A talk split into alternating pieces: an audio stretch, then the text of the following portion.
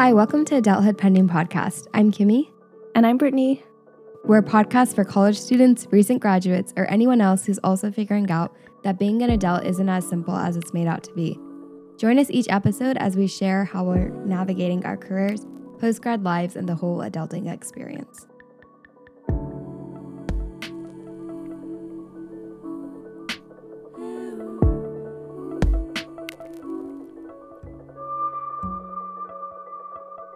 This week, as you'll notice, it'll just be me and Kimmy. And we're joined by a guest who is pursuing a graduate degree. And in the past, we've had other guests who have also pursued graduate degrees, such as law school, dental school, business school. But in this episode, we have someone who is studying to get her master's in Asian American Studies from UCLA. She also graduated from Scripps and got her degree in English in 2020, and is most importantly my little sister. So, welcome, Emiko. Hello. Nice Yay. to be here. I was waiting Yay. when you were going to ask me to be on your podcast. Oh, you were wondering? yeah. The time finally came. um, so to start off the episode, we're gonna um, start with a fun question, like we always do. So our fun question for this episode is: What is your favorite part about being a sister?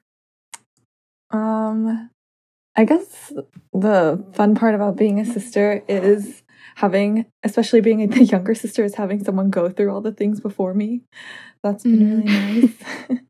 um, but also just like, I guess on a more sentimental note, just having someone there because like growing up, we were always super close with one another and didn't feel like I was having to go through like all the hard school stuff and testing and all that by myself. And especially because we went to the same college together, that I think really helped me in being able to think about like my priorities for school because I was definitely the one out of the two of us that was more likely to want to do something fun versus like recognizing that I had other like academic priorities that I needed to consider. Mm-hmm. Do you feel similarly, Britt, being the older sister of Emiko? yeah, I think like being a sister is just really easy to like have a friend that's like you know that's going to be kind of built in no matter what. Obviously, I think there are some relationships where that's not the case, but um I think like you know there's not anyone else that's like going through the same thing as you as like a sister or a sibling, especially if they're close in age. So, um yeah, I'm I'm glad I had like someone that was close in my age and also a sister um as opposed to like a brother. Yeah, because you were both only one year apart from each other in both age and grade. Mm-hmm. Yes. And then, yeah, mm-hmm. also had like very similar paths up to college. So very uh, unique. Similarly, my older brother and I also have, are like a year or a year and a half apart. And mm-hmm. we went to school pretty much together up until like including college.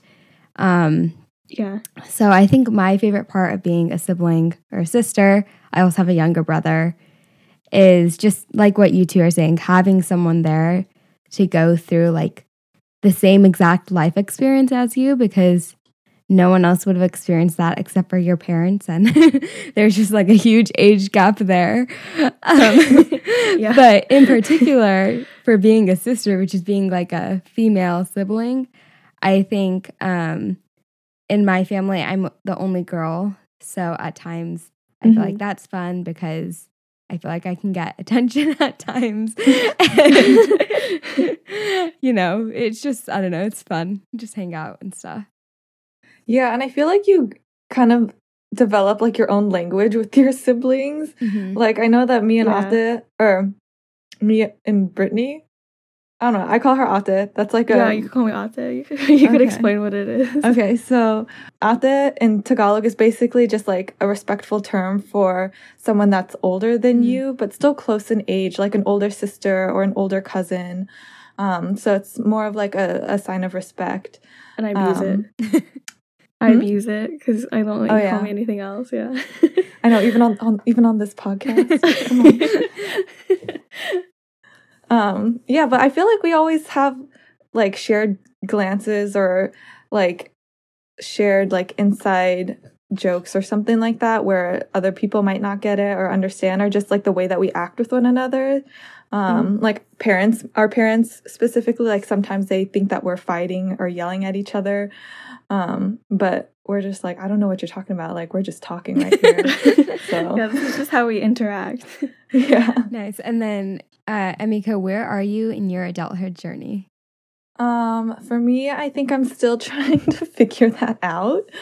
Um like i would i thought that you know, going into grad school to give me a clear idea of what that journey could look like. Um, but I think it's brought up like more questions than answers in terms of like what I see in terms of what I see myself doing like 10 years down the line. That's not clear yet. Mm. And then just to clarify, um, Britt said that you graduated from Scripps in 2020. And then did you take a year off or how long did you take off before deciding that you wanted to pursue Asian American studies and get your master's? Yeah, I took a gap year and it was because of um because of the pandemic mm-hmm. and normally for grad school they institutions don't typically allow you to take a gap year mm-hmm. unless you have a very specific reason like if you got awarded um, a fellowship that allowed you to um, or required you to participate and like maybe you can enter school during that year but if it's something like you wanted to travel and get that experience or get work experience that's not necessarily considered um, a reason for grad school to take a gap mm. year but because last year was such um, like an interesting time they they told students um, that it was an option so i took it mainly because i didn't want to take online mm-hmm. classes mm-hmm. um, I finished up my undergrad doing that and I think that I just didn't have the self-discipline to mm. get like the benefits of online classes. Mm-hmm. Um so yeah, I just decided to work. I worked like at a boutique store. I worked at uh like a small financial services company in Monrovia. Um yeah, I was just doing those things uh for the past year. Mm. So I guess to like have a better picture going back to your senior year when you're applying to these like grad programs, like what are your original intentions for going to grad school and like what ultimately made you decide, oh, I think a master's in Asian American studies is my next step for me? Mm. Um, yeah, well, I actually UCLA's program was the only program that I applied to that wasn't an MFA program. Mm-hmm. I applied to a lot of MFA programs for creative writing and poetry. Mm-hmm. Um, mm-hmm. And so, out of all of them, UC- UCLA's was the only one that wasn't in that field. Um, and I was torn between wanting to pursue creative writing um, as like a sole career, um, but also wanting to engage more with like the theory of like and the frameworks of like ethnic studies, specifically Asian American mm-hmm. studies. Mm-hmm. Um, and I was part of me was worried that if I entered an MFA program, which like while there are some more like experimental programs out there, writing programs with more like, I guess, diverse faculty, um, I was worried that just the history of like creative writing being a very like traditional field, especially poetry, it's it can be very like classist. I was worried that I was going to get stuck and not be able to keep up with like the Asian American theory that I was like really interested in. Um, mm-hmm. And UCLA's program is interesting because they have like a creative capstone. So I figured that I could just do like a poetry, like shorts, um, a book of poetry for my final mm-hmm. project mm-hmm. and still incorporate that creative writing aspect while getting like the benefits of like the Asian American Studies program and engaging with like those ethnic studies frameworks and comparative ethnic studies frameworks because I feel like that was something that I didn't get as much my undergraduate years and so I was really craving for for more of that. Mm-hmm. Have you by chance read the book Minor Feelings? Mhm. Yeah, I read the book. Um my so at Pomona College, mm-hmm. one of my mentors, Prageeta Sharma, who was the one that really encouraged me in my writing, um, is actually mentioned in the book. Oh wow. Um, yeah, she told us about minor feelings mm-hmm. before it was coming out. And oh. so I was oh. like, oh, let me check that out. And then I saw it like I didn't think it was gonna be like too because it's not a book of poetry, even though it's Uh-huh. written by a poet. Exactly. So that's what's that's like what's interesting about it. Yeah. I mean, just what you were saying, it reminded me of the author. So that's cool. Mhm. But also, you and Britt, like, I feel like you have similar paths. So to give some context, even though we all went to school together and Emiko and I were in the same year, I feel like I was closer to Mhm. Britt than I was Emiko. So we haven't had like a legit conversation until now. But I didn't know that you two were Yeah. that similar, like that you were also thoroughly interested in like creative writing and literature. Yeah, I was like, well, I would say so we both majored in English and um Emiko definitely like yeah, went the creative writing Mhm. path, I think. Like I think I just went into I just majored in English cuz like I was like, "Oh, I love reading. I love books and stuff." And Emiko was like, "I want to like, you know, write stuff and analyze poetry," which I Mhm. hated poetry. Oh. and so uh yeah i think it, it is funny how like we were like super similar up until college and then after that we like like i'm we're in very different fields Mhm. Yeah, because I I went in thinking I was gonna follow Ate's path of like Mm. med school and all that, and there's like oh yeah my first semester. So I was doing like all those STEM classes and Oh, stuff. really? My first semester of chemistry, I absolutely failed my first Oh, no. midterm. Like like it wasn't like I just got a C and I'm like, Uh-huh. oh, I failed. I'm like, I got like a 26% Oh, no. on the midterm. And With then- the curve? with the curve. And I was like, why do I I don't want to do this the rest of my life. Like I don't I didn't enjoy. I didn't enjoy studying for it. Mhm. And I think at the time, I think Ate thought I was, I was like going through the party phase in college. Um, Um, and that's why I was like drifting from STEM.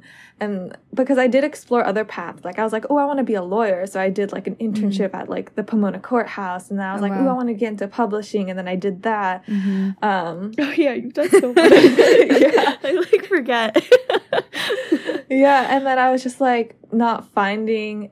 I think I knew what I wanted to do, which was creative writing and poetry, but I was Mhm. just kind of scared because it is like an uncertain like career path. You got to be like part of it. I think is um, having like the right connections on top Mhm. of being like, you know, a very good writer as well. So then I, I think I was just scared to dedicate myself to that. Um, Mhm. and part of that probably translated into my grad school decision too. Mm. And then you mentioned too that before, like one of the best things about having a older sibling or sister is like having someone that kind of has already like carved the path for you. And as you both mentioned, you did have very similar paths, and now you're doing something completely different. So, at times, has that felt like scary at all to not really know what's ahead? Yeah, scary, but I'm also like very curious. So I Mhm. think that's what's motivating me. And like because I was able to rely on Ate for so long, I think now Mhm. that we're diverging, um it's like interesting that we're both able to connect on like grad school problems in a way that we Mhm. didn't get to connect on like undergrad problems because like I would tell Mhm. Ate in undergrad like my issues in classes and stuff and then she would be able to give me advice and now we're like almost on the same level of like we're Mhm. both just trying to figure it out because like none of our parents went to grad school so then we're both like left here trying to like um find support where we can I guess like kind of off that, um, like, do you get annoyed when people ask you what you want to do with your grad, like with your grad degree, and like what kind at this point, what do you intend to do, or like what do you hope to accomplish? Yeah. Uh, I don't think I get annoyed mainly because I just expect it at this point because I got Mhm. that with like English too. Um, Yeah. Like a lot of people ask if I wanted to teach, Mm. um, which I think like at first I was like, no, I don't want to teach. I don't want Mhm. to fall into like that stereotype of like an English grad becomes a teacher. Mhm. But I actually do en- Mhm. enjoy it more for like the mentorship aspect of Mhm. it. So, yeah, when people ask me about it now, I just now default more to like, oh, probably pursuing higher education like I because I am because it is unsure for me what I want to do and I am considering that like it's not like a complete lie. Um Mm-hmm. but yeah, I usually just say like thinking about being a PhD, and because my degree is considered a terminal degree, which is like a degree, it's the highest that you can get within that degree. So, Asian American Studies, um, there's one program um, that has a PhD program for Asian American Studies. Um, but it's still, even though that one PhD program exists, the MA is considered still a terminal degree. Um, just because I think it's like relatively new, there aren't that many other programs in it. Um, Mm-hmm. and so because of that, I can teach at a community college if I wanted to after this, which is what I usually tell people. Um, uh-huh. and yeah, that's kind of just where I'm at. I don't think because I don't have it figured out all the way, I don't give a concrete answer. Have you ever like encountered someone where they you felt a lot of judgment from your choice or has that not really come up yet? Uh not judgment, but just like genuine curiosity of like, oh, you're getting a master's in Asian American studies, like what can you even do with that? Um Yeah. I don't think they're judging me in the sense of like they don't think that what I'm doing is worth pursuing. Um, but it's more of like you don't really or I before I think college I didn't encounter a lot of people with an MA in Asian American studies. Um, so I do understand that like some people are just genuinely like not sure what you can do with that. A lot of family members ask that too. So um Yeah. I mean, yeah. I mean, you know, to like family members asking what you want to do when you grow older. Yeah. Yeah, them being like, I don't understand what this means. Yeah, exactly. And then just to dig into Asian American studies a bit more, um, by studying like Asian American studies and because you are Asian American, do you feel like it's helped you kind of figure out your identity a bit more? Or like, what are some concrete things you've learned so far? Mm. Yeah. Um, I think that that journey of figuring out my identity more probably even started like in undergrad when I took my Mhm. first Asian American Studies class. Um, it was taught by Gladys Nubla, who was actually an alum of the UCLA program. Oh, Um, Mm-hmm. Yeah, and she taught at Pitzer College, and that's Mhm. how I came into it.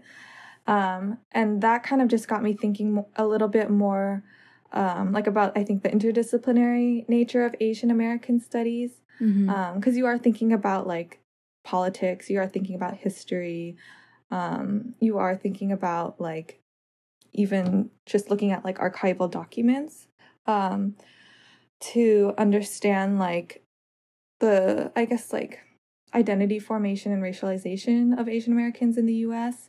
And so Mhm. then for me, it's kind of it's been like a very I think humbling experience just because I'm always like there are always new theories and new articles that are coming out uh, and expanding what Asian American studies even like captures. Hmm. Um for example, like thinking about um Arab Americans and Arab Mhm. um, like Arab studies does that constitute within the field of Asian American studies? Um, and there are Mhm. arguments to be made for both of like it should be its own thing, but then also thinking strategically of like what can an institution kind of um, what can an institution support now? So if you can get like a little bit more support within like an Asian American studies department, sometimes people might gravitate towards that.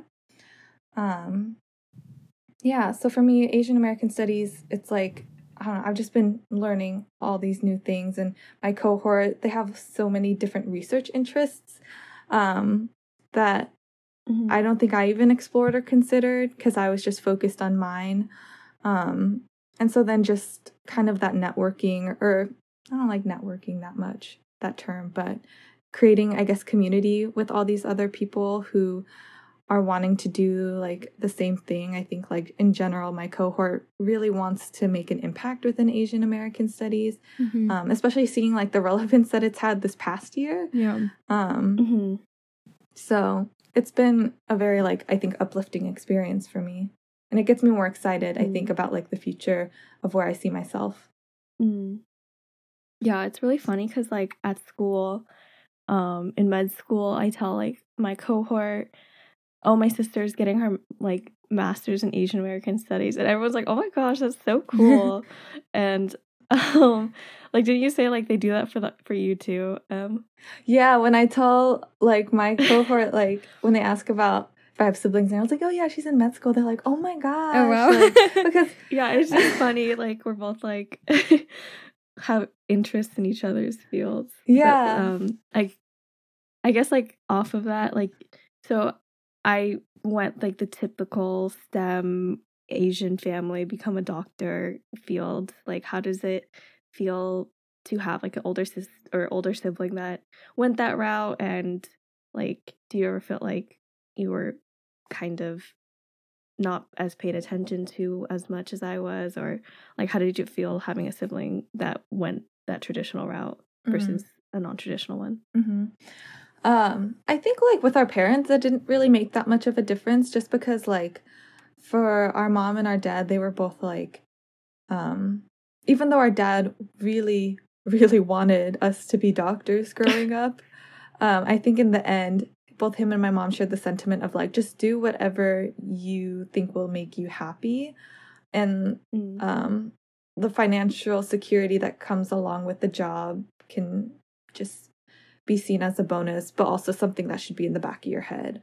Um, hmm and so then for them, I didn't feel that. I think the struggle probably came more like within my own like internal reflection about it. Um, just because I've I have thought like, oh, it'd be easier if I actually enjoyed science and medicine. Um, easier in the sense that like the financial security that is implied with those types of jobs that that seemed like a lot nicer Mhm. um hmm but other than that like i think mainly from family members that's probably where i saw that um comparison a little bit more just because um i think that Like distant family members. yeah, distant family members. Um, because like our grandparents have been actually surprisingly supportive of like me Mhm. wanting to pursue it. Like my our Lolo, our grandpa always talks about how like there are so many artists in our family and he he Mm. wants to have like Ate be his doctor and me be his biographer. oh wow. Um, Mhm. Yeah. And so I think yeah, it's more like distant family members that like um that's where that comes in more. But I don't I try not to take it too personally. Uh, but I do think like when I was younger I would get frustrated about it a lot more. Yeah, just because I was like, oh, it's it's just because I'm pursuing something different doesn't necessarily mean that like it has any less value, I guess. Mm-hmm. Definitely. So you mentioned earlier in the episode that you had applied to grad school and then you decided to defer.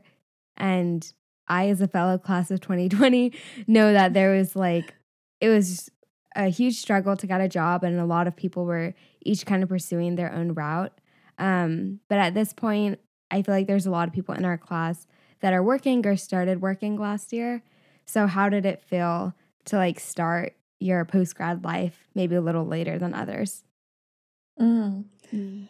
I think yeah, because it was because it was so hard to find a job last year. I was like, my main concern was just trying to earn money during my gap year, Mm-hmm. um, because you know grad school costs money, Yeah. and Mhm.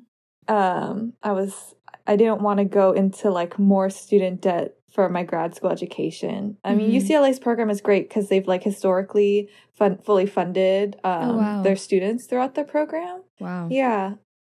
Um Mhm. and so that was great, but it was like at that time my financial package would have been like I wouldn't need to get any um like they would pay for my tuition and everything like that, but the cost Mhm. of commuting um That's true. and the cost of living was just something that I had to take into account. Mm-hmm.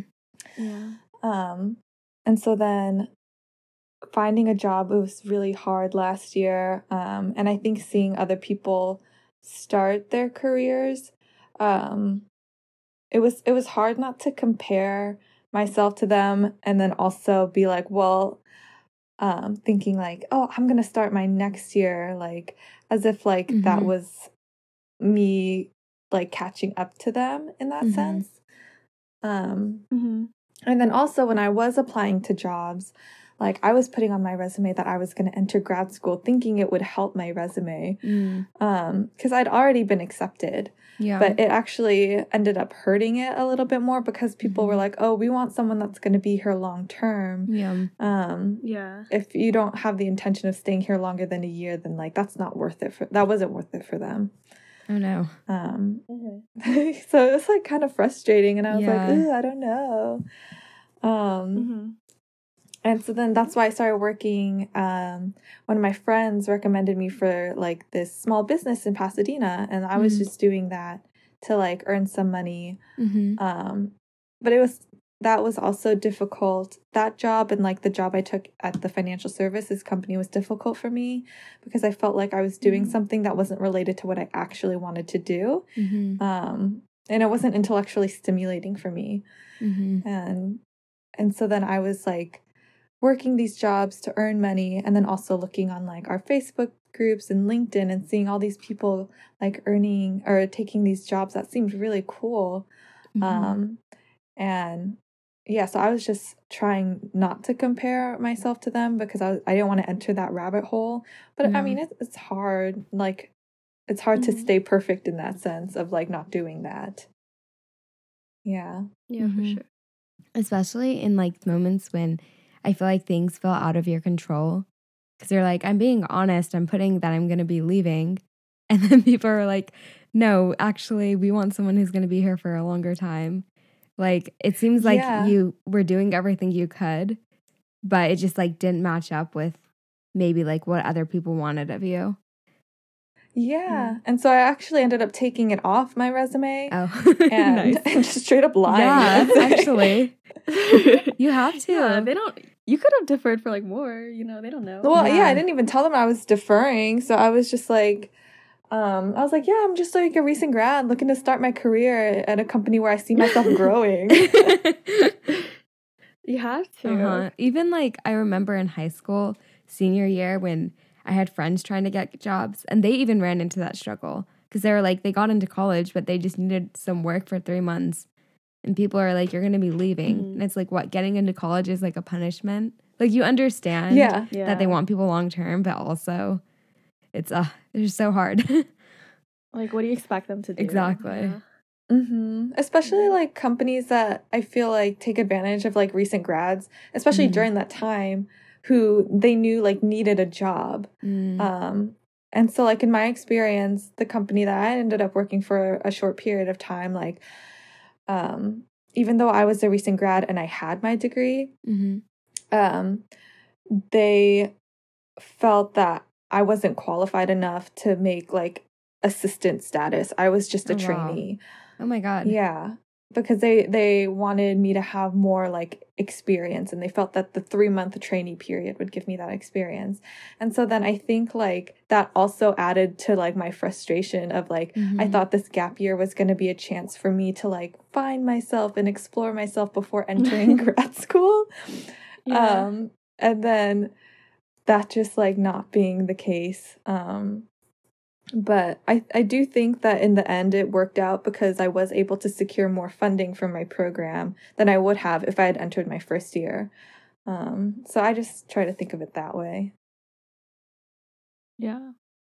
Yeah, I started so we started this podcast like around like in your around the timeline of your position, I guess. Yeah. Like, you know, 2 Mhm. years or one year? Last September. I like September. can't even think about. yeah. Yeah, so you're 2 years out of wait, how many? Wait, you're 1 year out of grad of graduation. Not one So I was year. also A few year. months. Yeah. A few mo- Like six months. No, me Oh, you. me me last year is a, I'm is like your position now. Yes, Oh, yeah, right? yes. Like yeah. So um so I guess like like and and I, when I started when we started this podcast like I was like in a very transitional pa- period as well. Like do you think seeing how I was and like struggling made it seem more normal um like 2 years out of grad school or were you just like oh I guess this just like sucks for everyone because it's like covid still or I uh, I think I yeah, kind of like in the sense that I know a lot of people like our parents are telling us like, oh, you know, when I was I would get upset about how hard it is to find a job. They'd be like, every it's hard for a lot of people right now, so like don't beat yourself up over it. Mhm. Um, Yeah. but I think I rem- I'm thinking back to that time, and I think because both of us were like I think struggling to find like figure out how we were feeling and where we were going that Mhm. I don't think we communicated that with each other necessarily. And so then when I was making those connections of like, oh, everyone's going through this, um, I think that was more of like uh, an independent thought because like you kept this podcast a secret from us for a while. Oh, really? Wow, no, I did not. I followed. No, I did not. well, I I, guess like the planning of it, the we, like- planning of it. Yeah, I was like was- looking yeah, at our It was because I was. Yeah. I was like looking Go- at our go ahead. Amazon orders and I was like, I didn't order a microphone. What the heck? yeah, that's true. That's funny. Yeah, I feel like I mean, when you were sharing your story, I kind of definitely heard echoes of like what Britt said a year ago. Mhm. So Yeah. And I think that, like, because, you know, this, I feel like if we had probably, not just us, but I think a lot of people maybe um, been more open about like the struggles that they were facing, I think I would have probably felt like a little bit more like, okay, like, yes, this is hard, but it's not something that I'm going through alone. mm-hmm.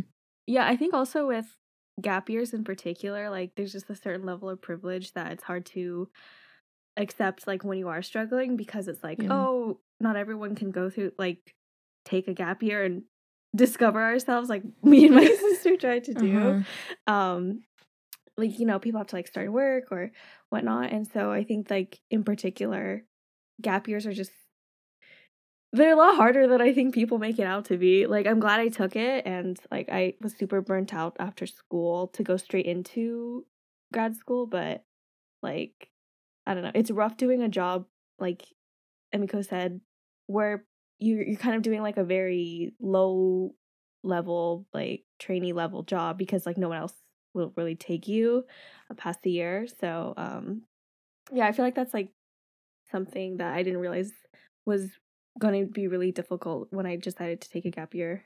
Mm-hmm. And I feel like also Mhm. all gap years are a bit different. Like I feel like when Mhm. most people hear of a gap year, they're like, "Oh, you traveled," or like you did this amazing thing. But it's also like you just need to support yourself. like, no, actually, yeah. I made money. yeah. Or it's like, oh, what did you do if you didn't discover yourself? Yeah. you just work. Like, what is that? Yeah. What's it gonna waste? And I feel like this goes back to like the sibling thing, the sibling question too, of like what it means to like be a sibling. Because I think at that time, like we were both like not, it was, a, I think we were both still, like I said, trying to figure out what we were doing. And so I think like because of that, as siblings, we weren't having like that s- sibling connection or whatever you want to Mhm. call it. Um, and so then Yeah. that made, I think, the struggle for the both of us feel a lot more individual um because it's like you Mhm. also i don't know kimmy do you also feel like sometimes you might be hesitant to share like the struggles that you're going through too with your siblings um whether it be like you don't want to worry them or also just because you feel like they might not understand Yeah, I think so. Also, I think the relationship I have with my siblings is different. Like when people see us together, they say we Mhm. act more like friends, which is true. We're like very friendly Mhm. with each other, but we'll never like go out of our way to like call each other or text each other. Mm. It's just like when we're together, mm-hmm. we'll talk and hang out and catch up. But we haven't really had like a relationship of like I know some other siblings do and like how you and your sister may. So I think it's less okay. it's debatable. but maybe I so I think it's just because we don't have that kind of relationship, like long distance relationship. Um, whereas Mhm. maybe if we were home all the time, which at this point we haven't all been home in so long and all lived in the same Mm, place for so long, it would have been that way. Mm, that's interesting. Yeah, because I feel like when me and Ate were at home for so long together, that's when I feel like we sort of started doing things like more independently and fig- Mm. trying to figure things out more independently. Um, yeah, so that's Mhm. interesting. Yeah. So I guess like the big question you got as someone pursuing a grad school degree do you think you're choosing to go to grad school to delay working or finding a job and or do you think you could be achieving the same things you are within your program you know like research advancing asian american community without your degree and like mm. how do you kind of come to terms with that yeah well i think like advancing like the asian american movement can be done and there are people doing that without like the degree um Mm-hmm. And I think there are people making mean- meaningful contributions to that without having to go through like academia. Mm-hmm. Um, mm-hmm. And so for me, I think one of the reasons why I felt the need to go is because I do appreciate the support that the program offers or that grad school offers. Mm. Um, mm-hmm. And I do think that there are like connections to be made. Um, and ways to like explore my research interests that I was able to accomplish through grad school that I might not have been able to if I stayed or if I just didn't attend um, grad school in general. Um, I do think partially like going into a master's program has helped me delay like mm-hmm. figuring out if I want to stay in academia or not. Because if I were to be honest, like the end goal would be academia. It would be like being a professor and stuff like that. But because that job market, like you said, is so so unstable, um mm-hmm. my the I kind of was viewing grad school as like me being able to still pursue what I want to do, which is being in higher education, while also delaying like having to make that final decision of am I going to go all in or am I going to go mm-hmm. towards something that might not be 100% related to what I want to do, but is tangential to it. Mm-hmm. Um, mm-hmm. And so that's kind of like where I'm trying to figure out what's more worth it to me um, in the mm-hmm. end. And I think right now I'm at that uh, I'm at the point where um, I'm leaning more towards going all in just because I don't want to have to worry in the future because this is just me as a person i'll just worry about like oh what if i did actually pursue it um mm-hmm. what would that have what would that life have looked like for me um mm-hmm. and i do recognize like there is extreme privilege in being able to to go through that because there are a lot of people that don't have access to like higher education and it's like a paradox of like me wanting to pursue higher education while also like critiquing it as like this bigger mm-hmm. institution mm-hmm. and so for me like it's it's definitely given me more time for to like make those decisions later on. Um, I'm not entirely sure like what I'll do after my master's program necessarily, but it is projecting more towards like staying within academia, whether that's research based or more creative. I think that's where I'm a little bit more unsure. Mm. I forgot who I had this conversation with, but um, there's someone I was talking to, and then they're like, it's funny to like there's a point where you realize your sibling like especially like with a younger sibling is like a real person separate from you and has their own thoughts. And i'm like i feel like this whole episode is just like that experience. Like oh wait. You can think. You can like have thoughts. Yeah. gosh i don't know to take that as like a compliment or an insult. No it's good because like i mean i never had classes with we even though we were the same major, we never had um overlapping classes. So I've like never Which was intentional. You. Yeah, it was it was not intentional. No, it was intentional. Oh. I mean, yeah, I I don't think we ever like fought over a class or anything. It was just like also out of like interest. It wasn't we didn't fight, but I remember we were taking like English um like a core English class that we had to take and I was going to take it one semester and you're like, "No, I'm taking it that semester." And it wasn't because we were competing over a class. It's more because I think we were both like not wanting to be in the same class and like I don't like I don't know how to explain it like um like I would be I would feel embarrassed like trying to articulate my thought in front of you and then like if it didn't come out how I wanted, I would feel like, "Oh my gosh, like yeah, um, no, I didn't want to be in a class with you either. Like, cause she was like growing up, I felt like I was like, I don't want to say that, like, make sound like a jerk, but I was better at like math and stuff and like science. like very you know typical markers of education within like American education standards. Mhm. Um, and so it was like funny coming to Scripps and her being like, I would say like easily she was better at English than me. She like helped me write essays and stuff. Mhm.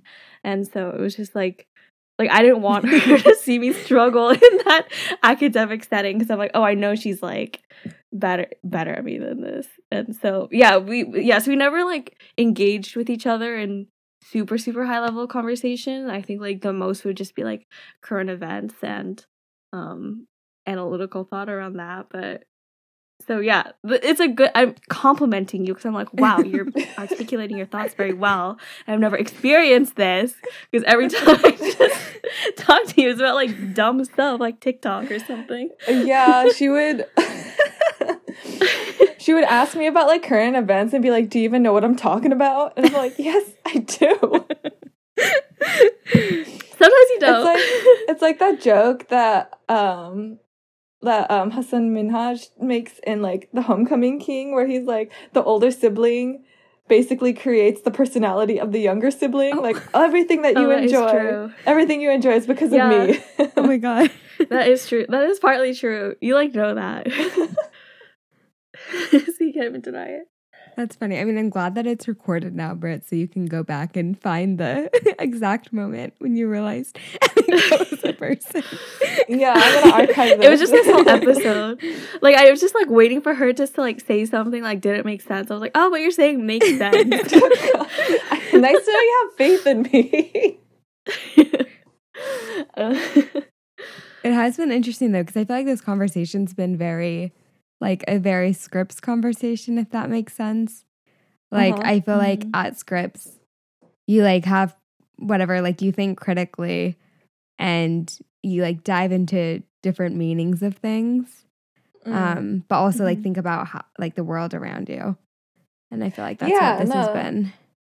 I agree. One thing though that I I found interesting was like Scripps. I think a lot of the times they like to project to their students of like, oh, you'll be set because you're from Scripps. People recognize that. Like, I remember. I don't know if y'all experienced this, but when I would go to like the career planning center and I would ask them about like finding a job or grad school, and um, and I would express how worried I was I wouldn't get in or anything. They'd be like, no, you go to Scripps.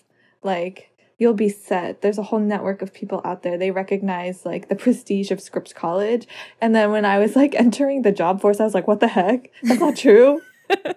yeah, people people in Chicago don't know what Scripps College is. They're like, what? And then I'm like, it's in Claremont, California. And they're like, what? I don't know where that is. yeah. It's the same family as the oceanography school. Yeah, exactly. Yeah, they don't know. They don't know that outside of California. Yeah, It's true. it's okay. Well, thank you so much for coming on our podcast, Emiko. We enjoyed getting to talk to you and learn about your maybe untraditional school route and just learn a little bit more about your sisterhood with Brittany. Um, thank you all for listening. Before we sign off, just wanted to give Emiko some time to share a little bit about the master's program at UCLA, um, just in case you're interested. Yeah. No, thank you for having me. It's been a long time dream of mine this past year to be invited onto the podcast. Okay, okay. um, but yeah, the UCLA Asian American Studies MA program, it's a two year program. Um, and a lot of like prominent like Asian American scholars have um, come out of that program, like Scott Kurashige. Uh, and then also a lot of professors that I met at the Claremont colleges actually went there. Um, and so Mhm. then it's a very interdisciplinary program. And so one of the things I was worried about for coming from Scripps was entering UCLA as a big school and not Mhm. adjusting to that. Mhm. Um, but the program is nice because it is very small. Like my cohort is only eight people. Um, Wow. Oh, yeah. And so then it's like a nice mixture of like being within a larger research institution that has access to a lot of different sources um, while having like the intimate nature of like a very small class size. Um, and you just, you, they, I think, formulate their program in a way that um, kind of makes you like similar to Scripps think critically about like asian american studies um, and like i said they also like historically have fully funded their students that participate. So if that was like one of the main reasons why I chose to join. So um, yeah, I recommend people check it out. It's a really cool program. So and that not many people know about. Yeah. Great. Well, thank you again for coming on our podcast. If you're interested, you can check out our website, adulthoodpending.com, or follow us at adulthoodpending podcast on Instagram. Join us every other Monday for new episodes. We can't wait to continue to share our stories, and we're excited that you're with us on this adulthood journey. Bye. Bye.